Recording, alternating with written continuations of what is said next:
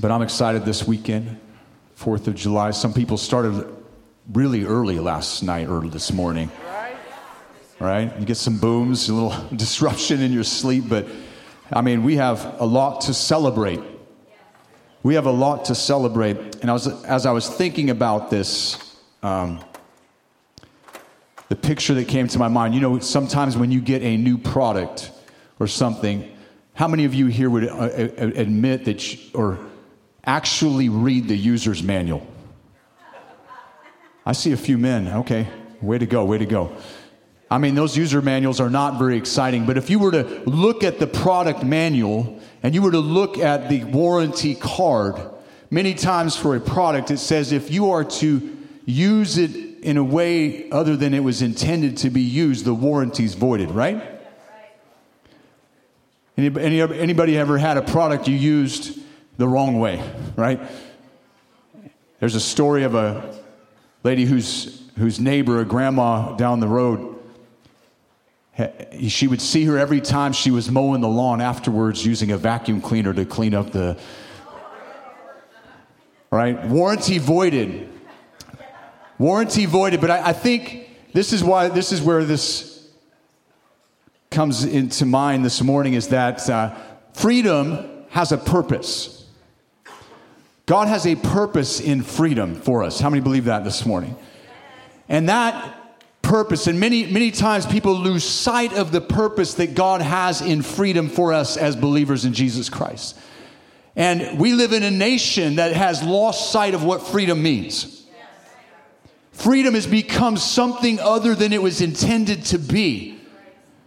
And so this morning, I want to speak to you along those lines that there is a, a, right purpose and intent for freedom that God gave us. And as we look and we reflect on this nation, I'm thankful this morning that we can be here and worship in freedom and liberty. Amen.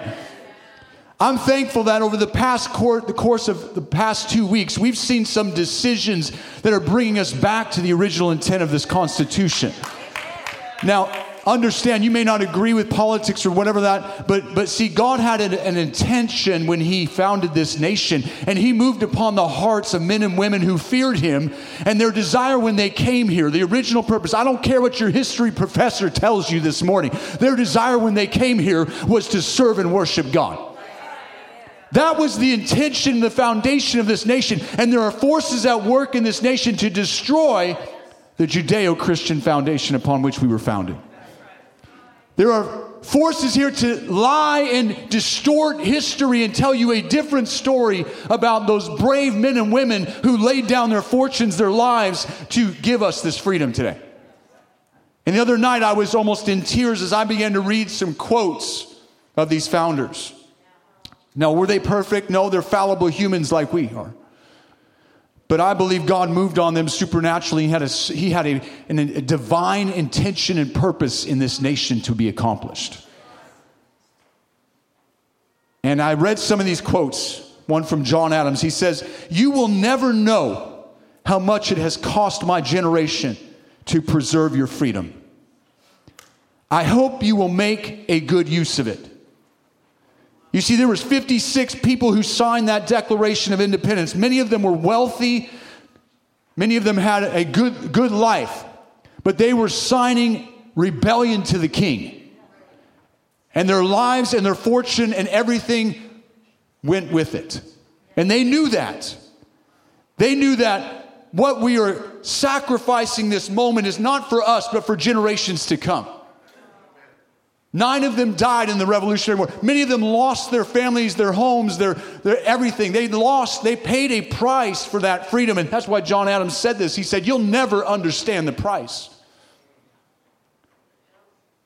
And so when they distort history and they change the story, they miss his story in the midst of it. His story. Because God has a story. You see, there was a great awakening that, that began to shake America in the early 1700s. And that began to open the pathway to freedom and liberty. People began to understand biblical freedom. Come on.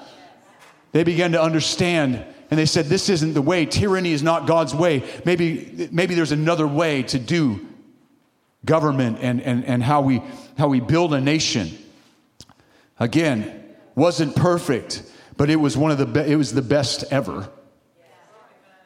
It's still lasting because it was divinely inspired. John Adams also said this. He said, Our Constitution was made only for a moral and religious people. Listen to that. It is wholly inadequate to the government of any other.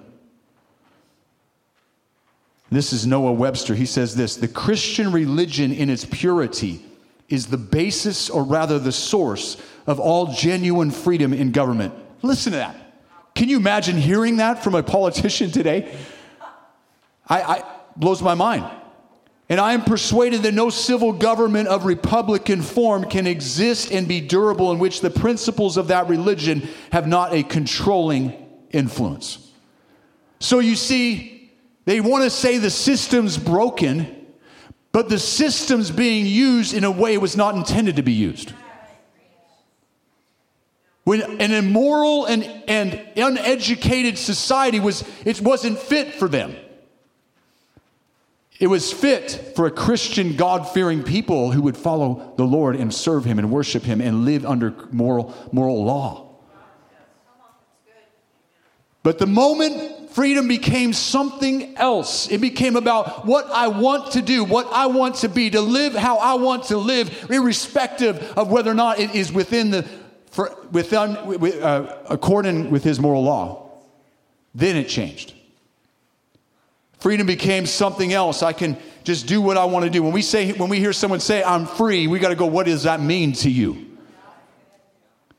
I'm free. You know, I said I'm free when I got my license. Come on.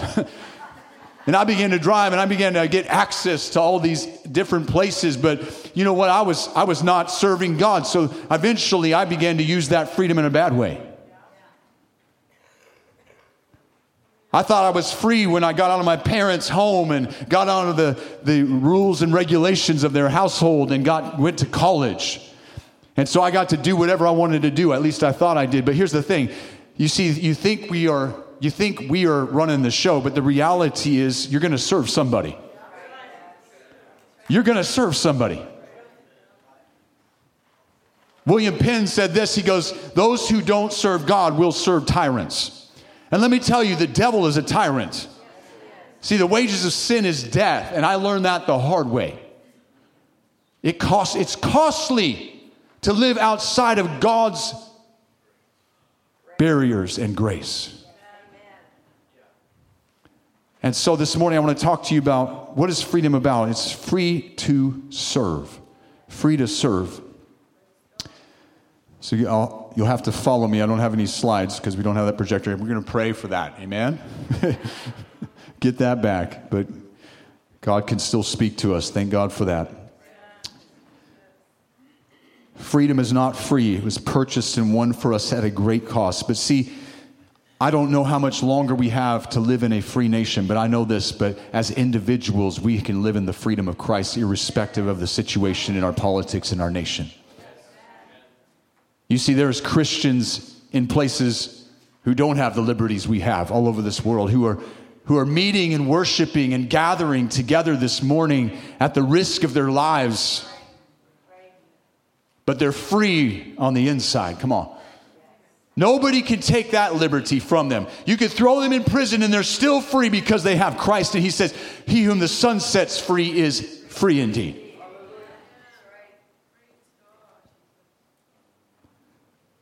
It's not free, it comes at a great cost. And sometimes, uh, as we're celebrating the national freedom and the independence, right? And let me just say this God's freedom is not for you to be independent. That's right.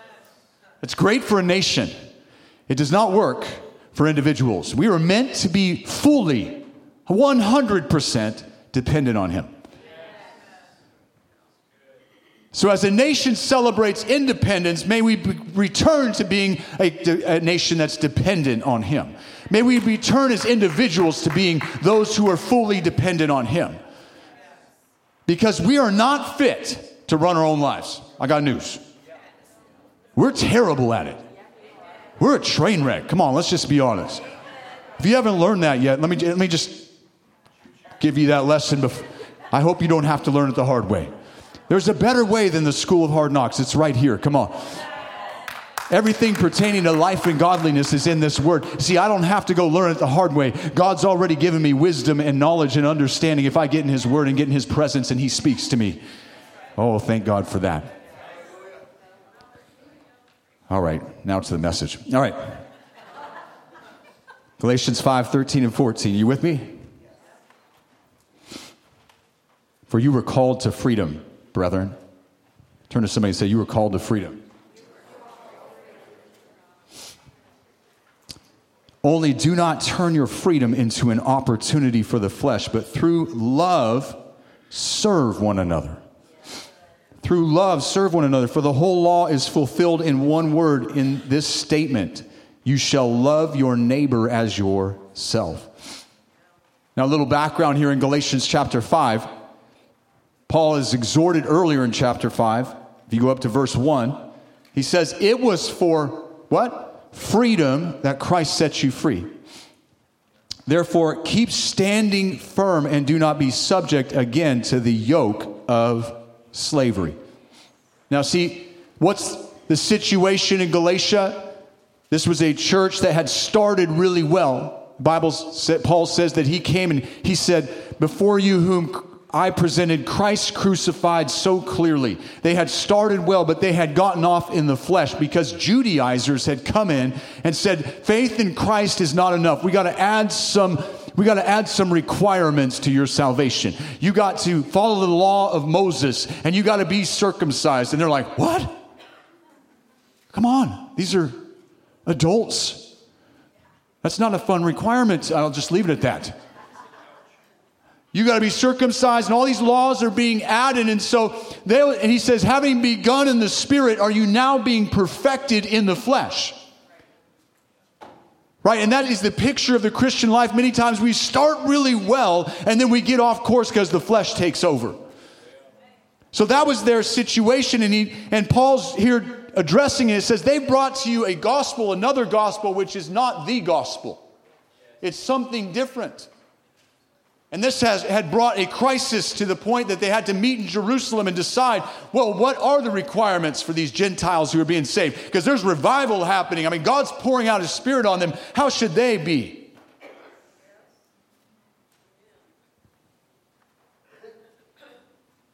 They should, and they added just a few simple ones, which I think were good. Abstain from sexual immorality and don't eat meat sacrificed to idols, you know, some things but simple, because that's how God's gospel is. It's simple. And so they had gotten off course, they were doing their own thing, and, the, and, and this was causing some issues. And we think, and, and, and Paul's here to address it, to remind them. And he's exhorted them in chapter 4 about two women, the free woman and the bondwoman. You remember Abraham had a, had a Hagar, and he has a relationship with Hagar, and he's getting impatient for the promise of God, and so he decides to have the promised son through Hagar, the bondwoman, and that, that was Ishmael. But then God eventually brought the promise in their late age beyond the time of bearing children, and he brings Isaac, the, the child of promise, the child of the free woman. And so he says, This is a metaphor. The free woman and the bondwoman. You weren't born of the bondwoman, you were born of the free woman. You aren't from Sinai, but you're from, you're from the heavenly Jerusalem. Come on.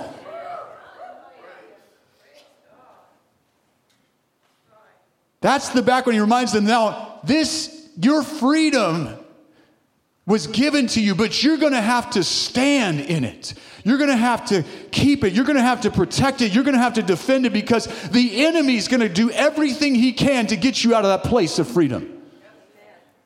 And this word stand, fast, is steko, and it, it's an expression, it was a military term meaning to hold one's ground. Once we gain ground in our spiritual life, we need to hold fast to it and not allow the enemy wrest it away from us. Did you get that? See, you got to know that freedom is yours in Christ. And maybe you're here this morning, you're not free, but today's the day. Come on, for you to be free. But be free as He says you're free. Free indeed. True freedom. So, three things I want to share from this passage this morning.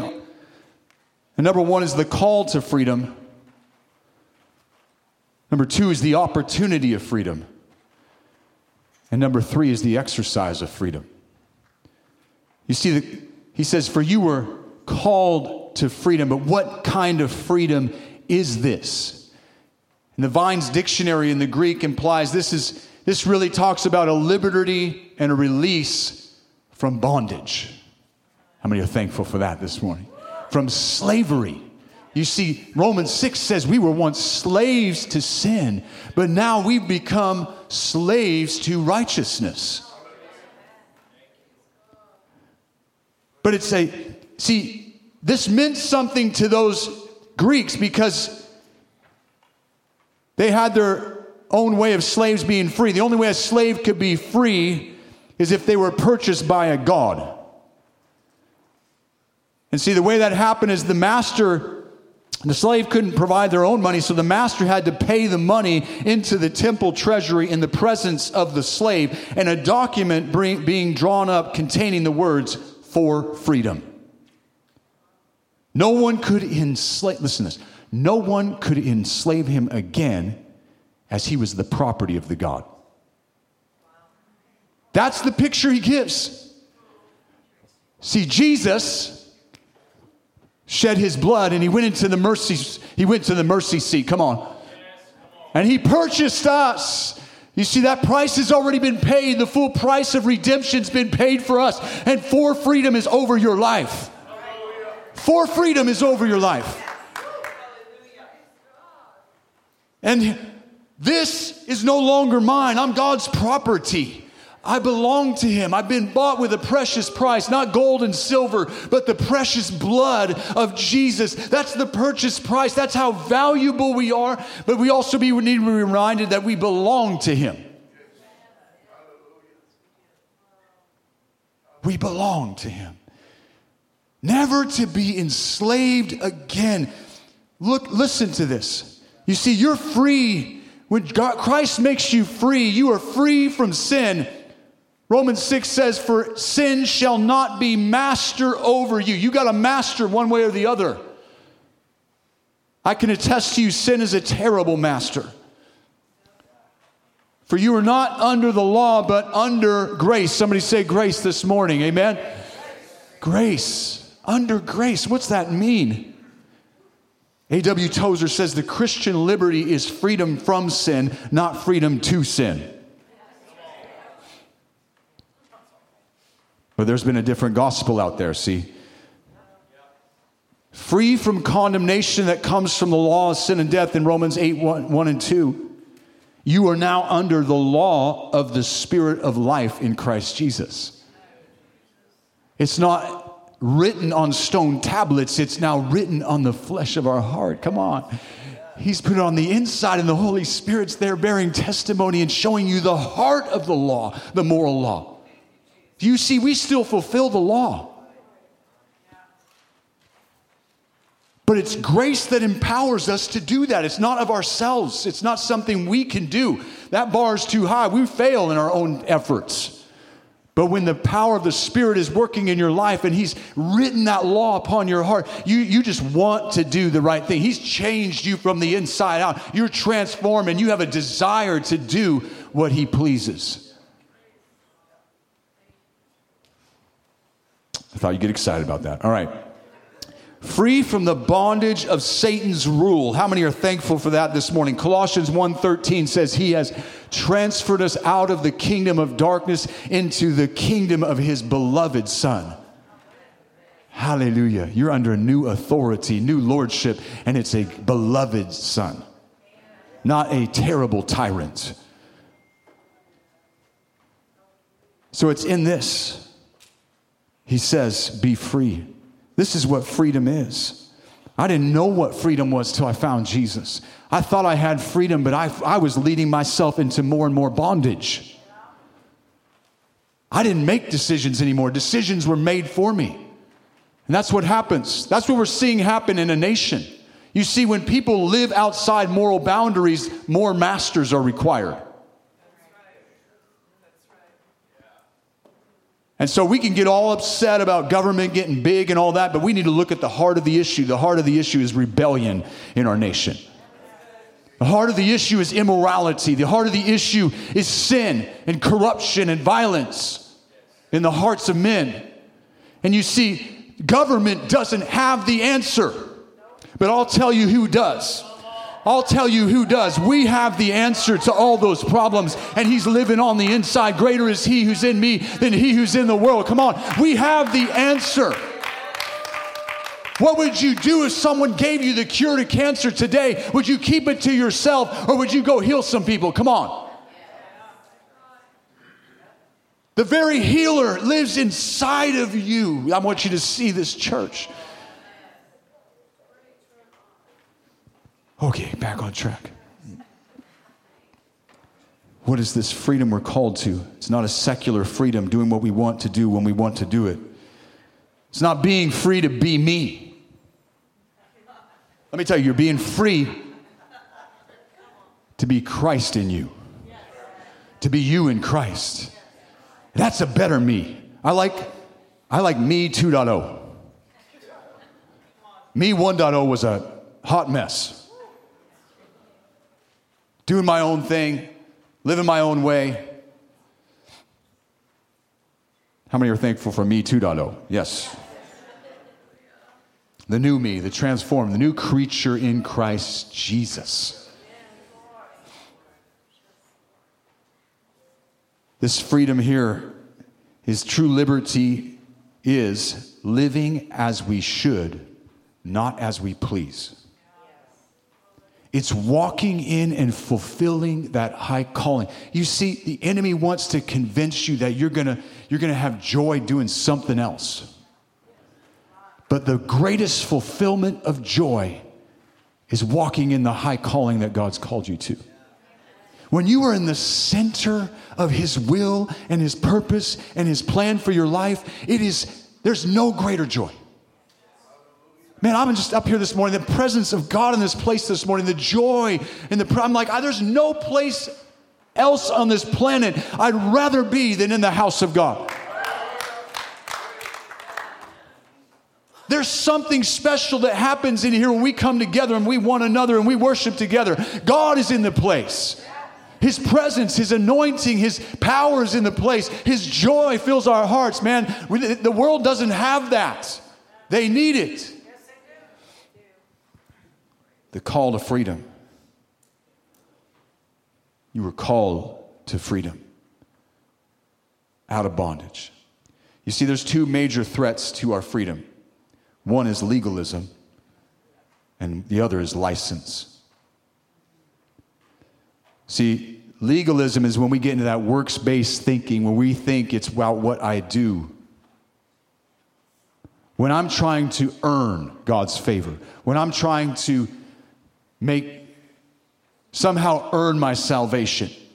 And you see, this is, we might get it here, but getting it here, this 12 inch drop is, is, is significant where it gets in our heart and we truly understand the grace of God.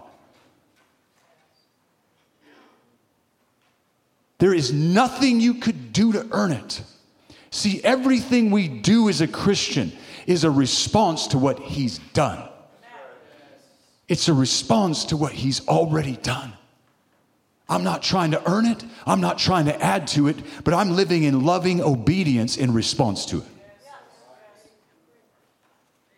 But legalism will destroy you. Legalism is raising the bar. It's that outward performance mentality that we've been under so long in our lives. And sometimes we just drag that baggage with us into our Christianity. And we, we, we want to live up to some standard. We got we to make the grade. We got to perform. We got to.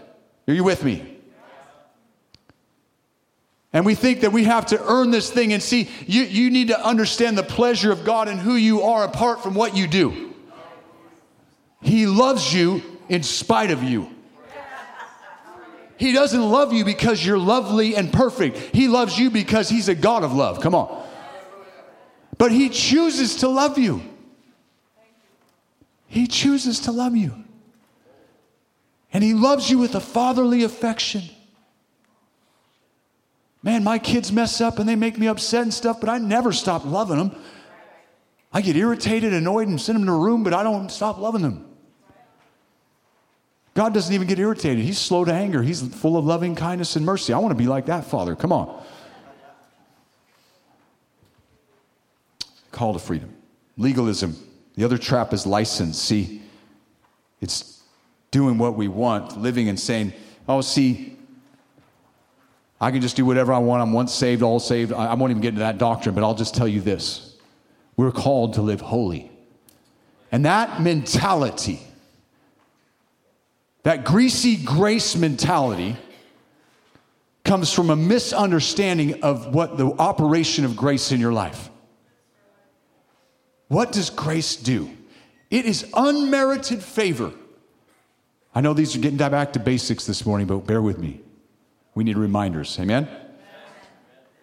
Unmerited favor. And Titus 2 11 and 12, you can join me there. Titus chapter 2, 11 and 12, Paul says this, and it's profound.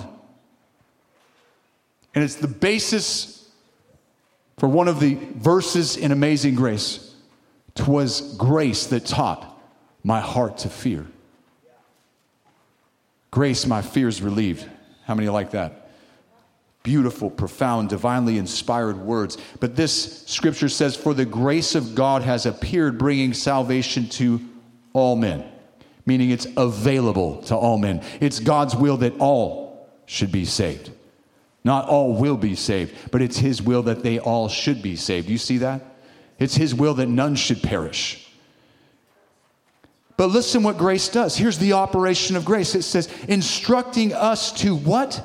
Deny ungodliness and worldly desires.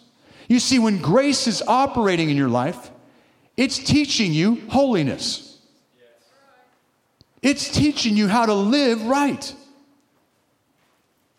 Grace is not just covering all, all your junk and allowing you to do whatever you please and then just, yeah, it's okay.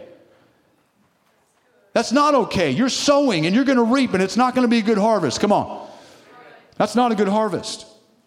But he says, when you deny ungodliness, and it's teaching us to deny worldly desires and to live sensibly, righteously, and godly in the present age. When grace is operating in your life, you are different than everything else around you. Come on. You are exceptionally called by God. Grace is not for us to sin, but to be sanctified. I'm going to say that again. Grace is not for us to sin, but for us to be sanctified, cleansed, set apart, made right with Him. Amen? How many thankful for grace this morning? Praise God.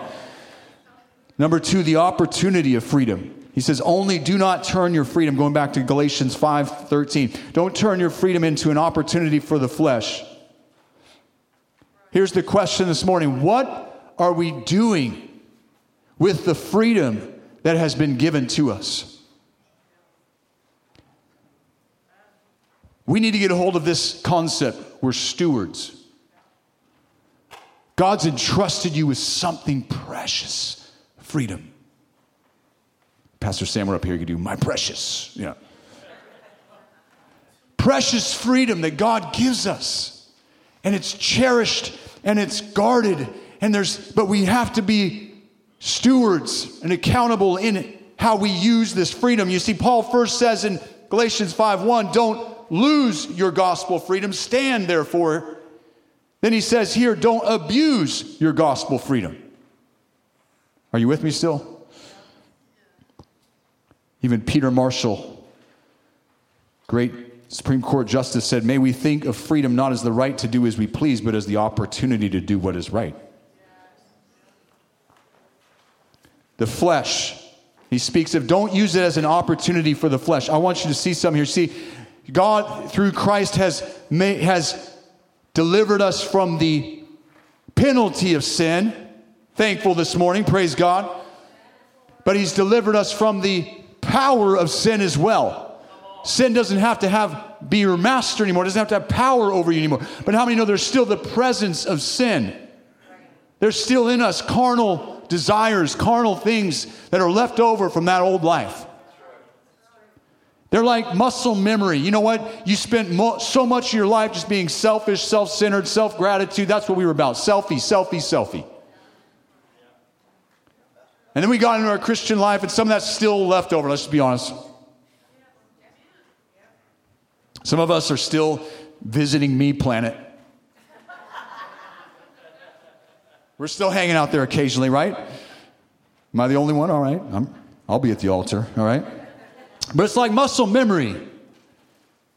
And so these are the things, that's that, that's that flesh that's trying to take opportunity. And it, reading down two more verses says in Galatians 5:17, for the flesh sets its desire against the spirit, and the spirit against the flesh, for these are in opposition to one another, so that you may not do the things that you please. You see, opportunity here is a picture of base of operations. So it's a military picture. Think about when U.S. troops invaded the beaches at Normandy and they lost many lives, but they were able to establish a presence, a base of operations there, and begin to get victory in Europe and win back what the Nazis had tried to take it. See, that's a good base of operation. But see, the flesh is trying to get a base of operation in your life. It's trying to secure so it can come against the spirit. Are you with me? It's fighting against the spirit. You're in a you're in a war constantly and see sometimes we forget about that war and the flesh is just doing its thing. We have to be vigilant against the works of the flesh in us. Come on.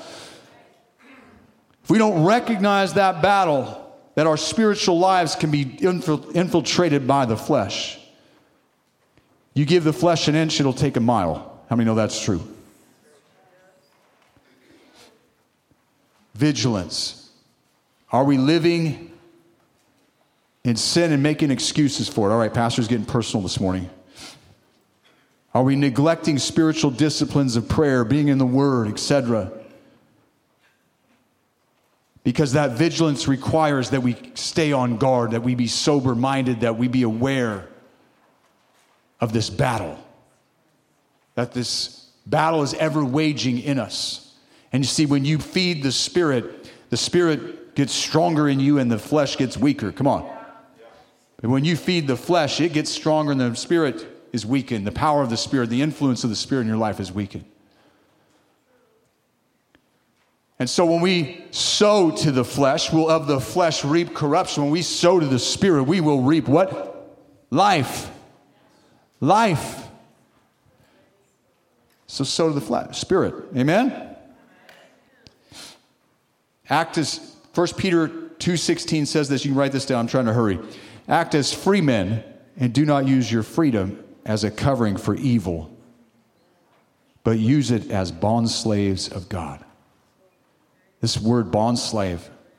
Do you know that Paul, Peter, James all refer to themselves as bond slaves? The word is doulos. It was the it was the term in the scale of servitude. It was the lowest possible term in the scale of servitude. It was below every other. You see, we live in a world of hierarchy, right? You want to go up the ladder and get bigger and more powerful. But the kingdom is a lowarchy. Stay low. Get low, stay low, and then God can do something. You see, He exalts those who humble themselves, but he humbles those who exalt themselves. I've been on both those. It's better when you just get low. When he doesn't have to humble you, it's great. Because that's called humiliation, all right?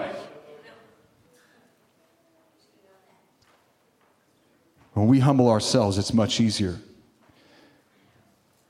But they are bond slaves. And see, that's, the, that's a love slave. That's someone who willingly gives themselves completely to a master completely.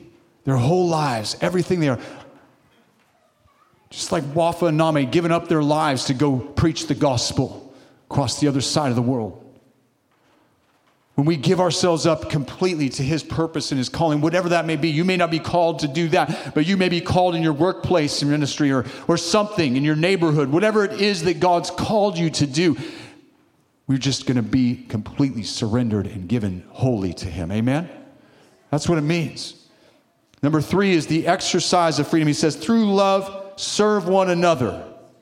through love serve one another. And this is what I want to get to this morning free to serve.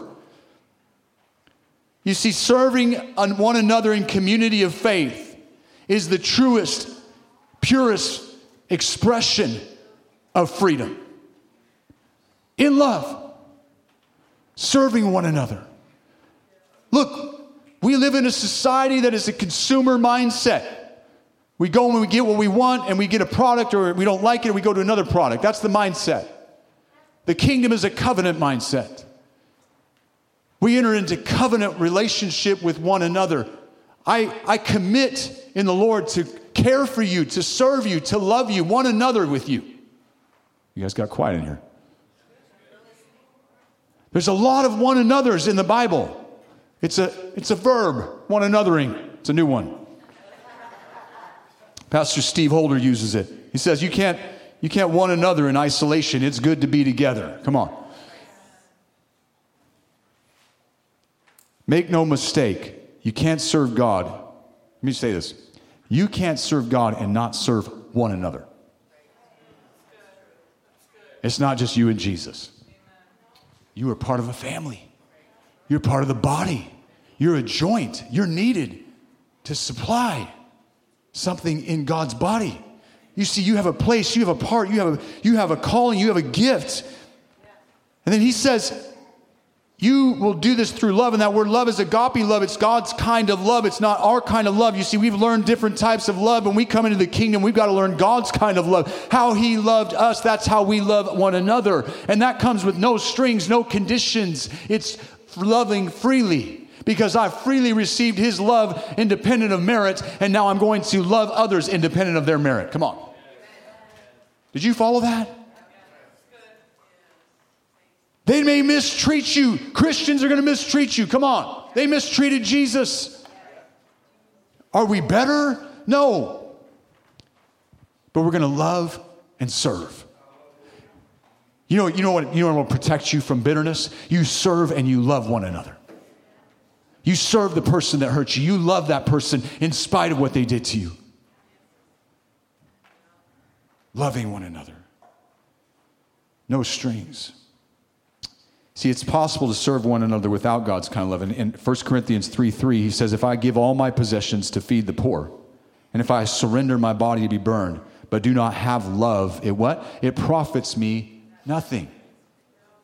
We're but a clanging cymbal when we do it without love. So, see, it's empowered by and compelled by the love of God. You've experienced it, and now you live it and you share it.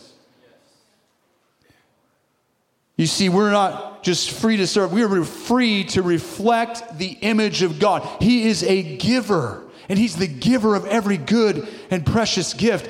That's, that's who our God, our Father is. And Jesus, who is the exact image and representation of the Father, came and He shows us what that is.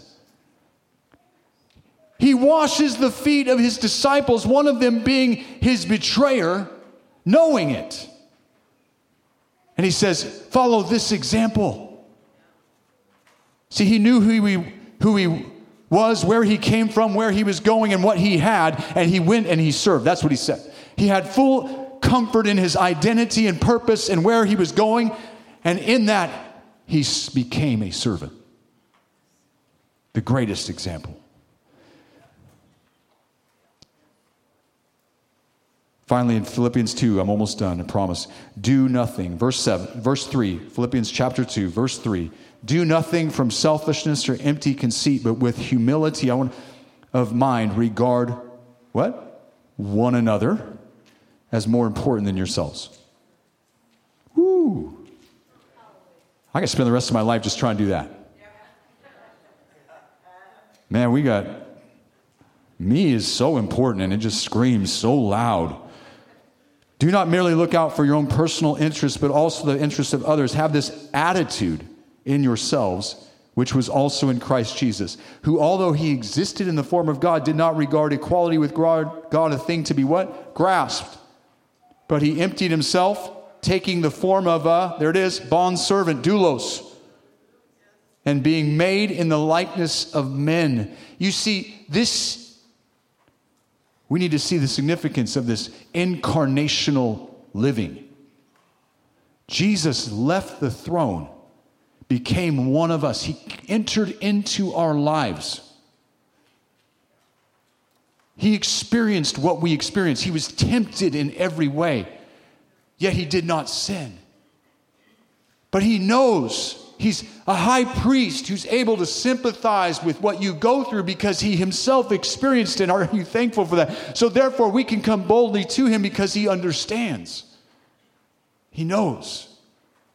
Incarnational living, he went into our lives, he became one of us. And you see, when you become like Jesus, you go into people's lives. Are you with me this morning? You get out of your selfish, self centered world and you go, I want to know about you. I was in a, a, a, work training this week, and they had this thing called empathy mapping. Empathy mapping. And it was like, it's how you create a good product. You got to understand how people feel and how they experience and what they're going through and who's influencing them. And you, know, you got to get into their world. And I'm like, they're, they're training this, and I'm having like Holy Spirit revelation. I'm like, woo! That's what you did, Jesus. You came into our world. You, be, you, you experienced what we experience. See, when you're not just concerned with your own personal interests, your life will grow and expand and be stretched and, and you will you will be filled with more of God and his compassion as you get into more people's lives. And I don't mean getting up in their business and tracking them on Facebook. Come on. I've been trolling you on Facebook. I saw what you did last weekend. Not done it. That's what these Judaizers were doing. Come on. I'm talking about learning, taking time. My wife asked 20 questions. She wants to know people. I remember when I met her and I saw her do that, and I go, Ooh, I like that. Because she really cares about people. It's genuine, it's sincere. I need to know and be known.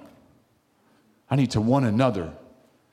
And see, this is what serving is about as we go into this week and we're about to have these ministry team meetings. I'm inviting you. I'm inviting you that there's something in you that God has placed. See this next verse. I'm getting ahead of myself. 1 Peter 4 8 through 11. I finish, I promise. Above all, keep fervent in your love. There's a, there are four, how many? Three one another's here, just in the first two verses. Above all, keep fervent in your love for, because love covers a multitude of sins. You see, be fervent. You've got to keep that fire going. You got to stoke the, the flames of love in your heart for people. And that happens by staying in relationship, being connected, not being isolated from others, not being an island. Because love covers multitude, be hospitable to one another without complaint. This is what it means to serve through love, serve one another. Be hospitable without complaint. Man, they messed up my house. Man, what? Fill in the blank. Verse 10 As each one has received a special gift, employ it in serving one another. As good stewards of what? The manifold grace of God. Stewardship, this mindset. And then he says, Whoever speaks is to do so as one who's speaking the utterances of God. Whoever serves is to do so as one who is serving what? By the strength which God supplies so that in all things God may be glorified through Jesus Christ, to whom belongs the glory and dominion forever and ever. Amen. Could you come up, uh, Pastor Sam, as we, get to a close here? I want you to see something this morning. You've, you've received special gifts, each and every one of you. That's what this verse says. Now, you may, see, may not see yourselves that way. But let me tell you what, you have you believe God's word that you've received special gifts, but then you're in a discovery process. And sometimes that discovery process looks like you stepping into areas that maybe are uncomfortable. See, Carolyn is an amazing minister to children. But she didn't know that until someone came and prodded her and said, Hey, I think you should try out the kids' ministry at 18 years old. When she stepped into that, the, the, gift began to come out. She began to discover that God had put in her something that would bless children, that would bring children to the Lord because she stepped into what God called her to be.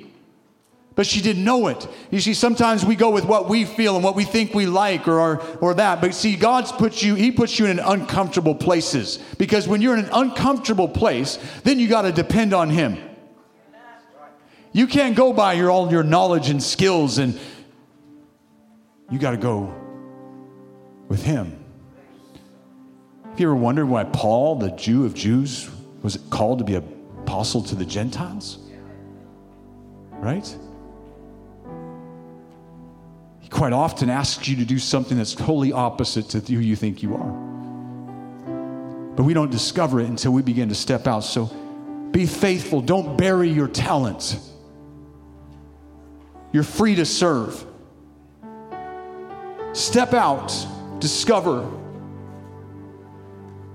be dependent. See, he says he supplies strength. Woo. He supplies strength. I can't stand up here and do this on my own. I need the strength and power of the Holy Spirit to do this. Trust me, in and of myself, I don't want to do this. But that's where God takes you. He takes you to places on the edge of who you are. And there you discover the greatness of the God in you, the power of Him in you. You discover you've been living boring because you've been staying in that place of comfort. You discover that way inside of you is way more than you understood you discover that maybe you misunderstood freedom. It wasn't freedom to just do whatever you want to do, but it was freedom to be who you've called, He's called you to be, and to function and to be who is needed in His body.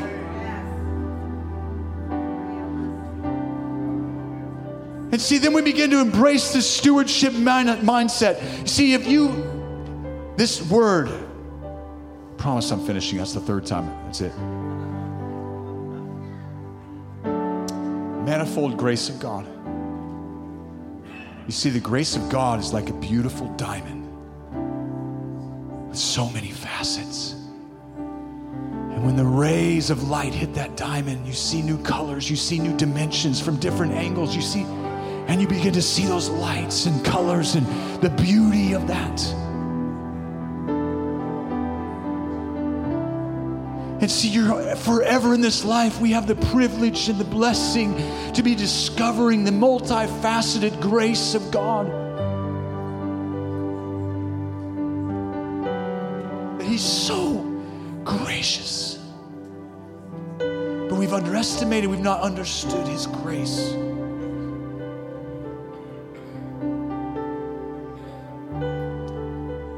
God wants you to see it. And when you see it, you go, you go, God, you've entrusted me with this beauty, this glory. I don't want to live a life that squanders this opportunity.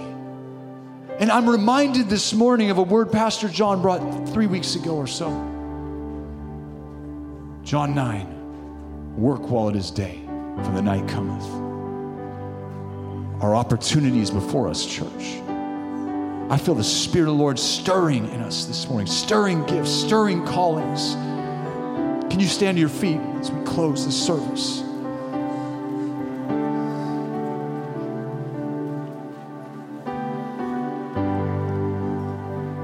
So you're called to freedom. Maybe some of you have been living in a place of bondage. You've been, if you be honest, you would say, I I've given into sin or something in my life and it's taken me into a place where I no longer am master. Well, you never were master. That was the reality. Your thoughts, whatever it may be, maybe it's you've clicked on some stuff you shouldn't click on and now it's it's kept it's got you to a place of bondage. I want to tell you this morning there's liberty. There's freedom. Because when Jesus stood up in Luke 4:18, he says, "The Spirit of the sovereign Lord is upon me because he's anointed me to preach the gospel to the poor. He's anointed to me to release the captives, to, to declare freedom to those who are in prison. Come on. So that same Jesus is the same yesterday, today, and forever. He is here this morning to speak freedom in your life, whatever it may be. Maybe you're bound by fear. Maybe you're bound by an addiction. Maybe you're bound by something. Maybe you're watching online and you're hearing this message and you're bound. You're in a place you're saying, Pastor, I can't get out of this hole. He's here to free you. He's here to break every chain. He's here to set you free. You are called to freedom. He whom the Son sets free is free indeed. You don't have to live in that place anymore.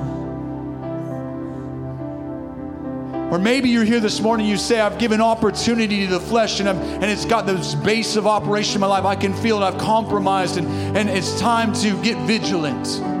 It's time to get vigilant. It's time to recognize the battle that I have going on.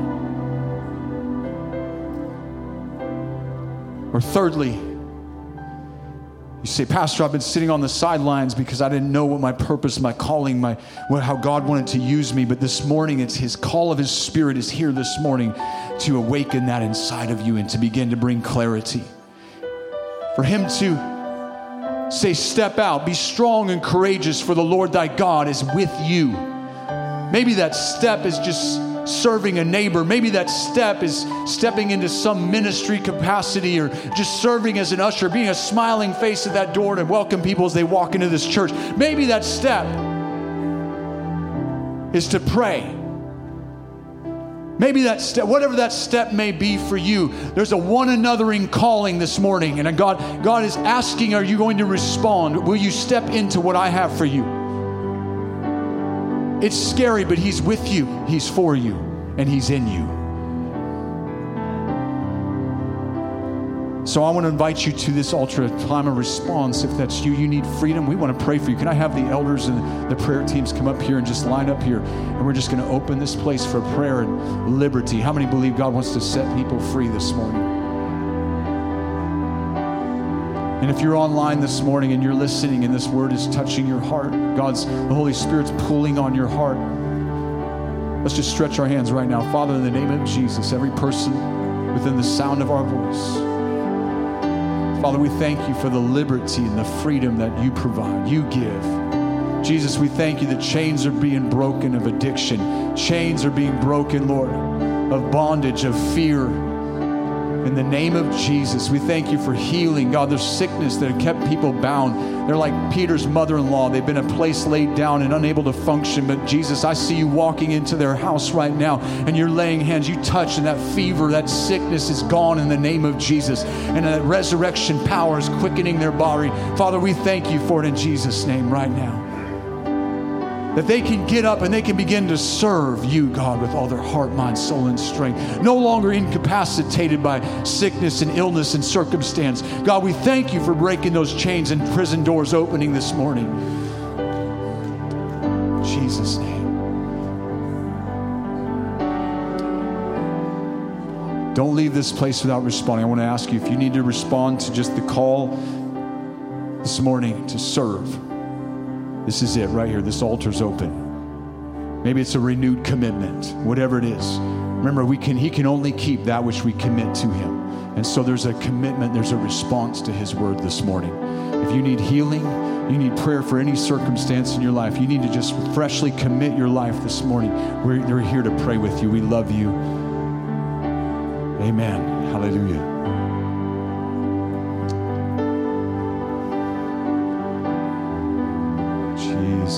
Jesus, Jesus. Thank you, Lord.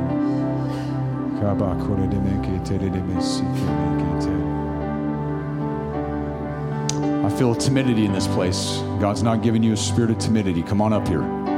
Come on up here. Don't hesitate. The Holy Spirit's moving on your heart. Come up here now. I'm I'm going to pause here and wait. I want you to miss the moment of response. What is it he's calling you to? Shikamate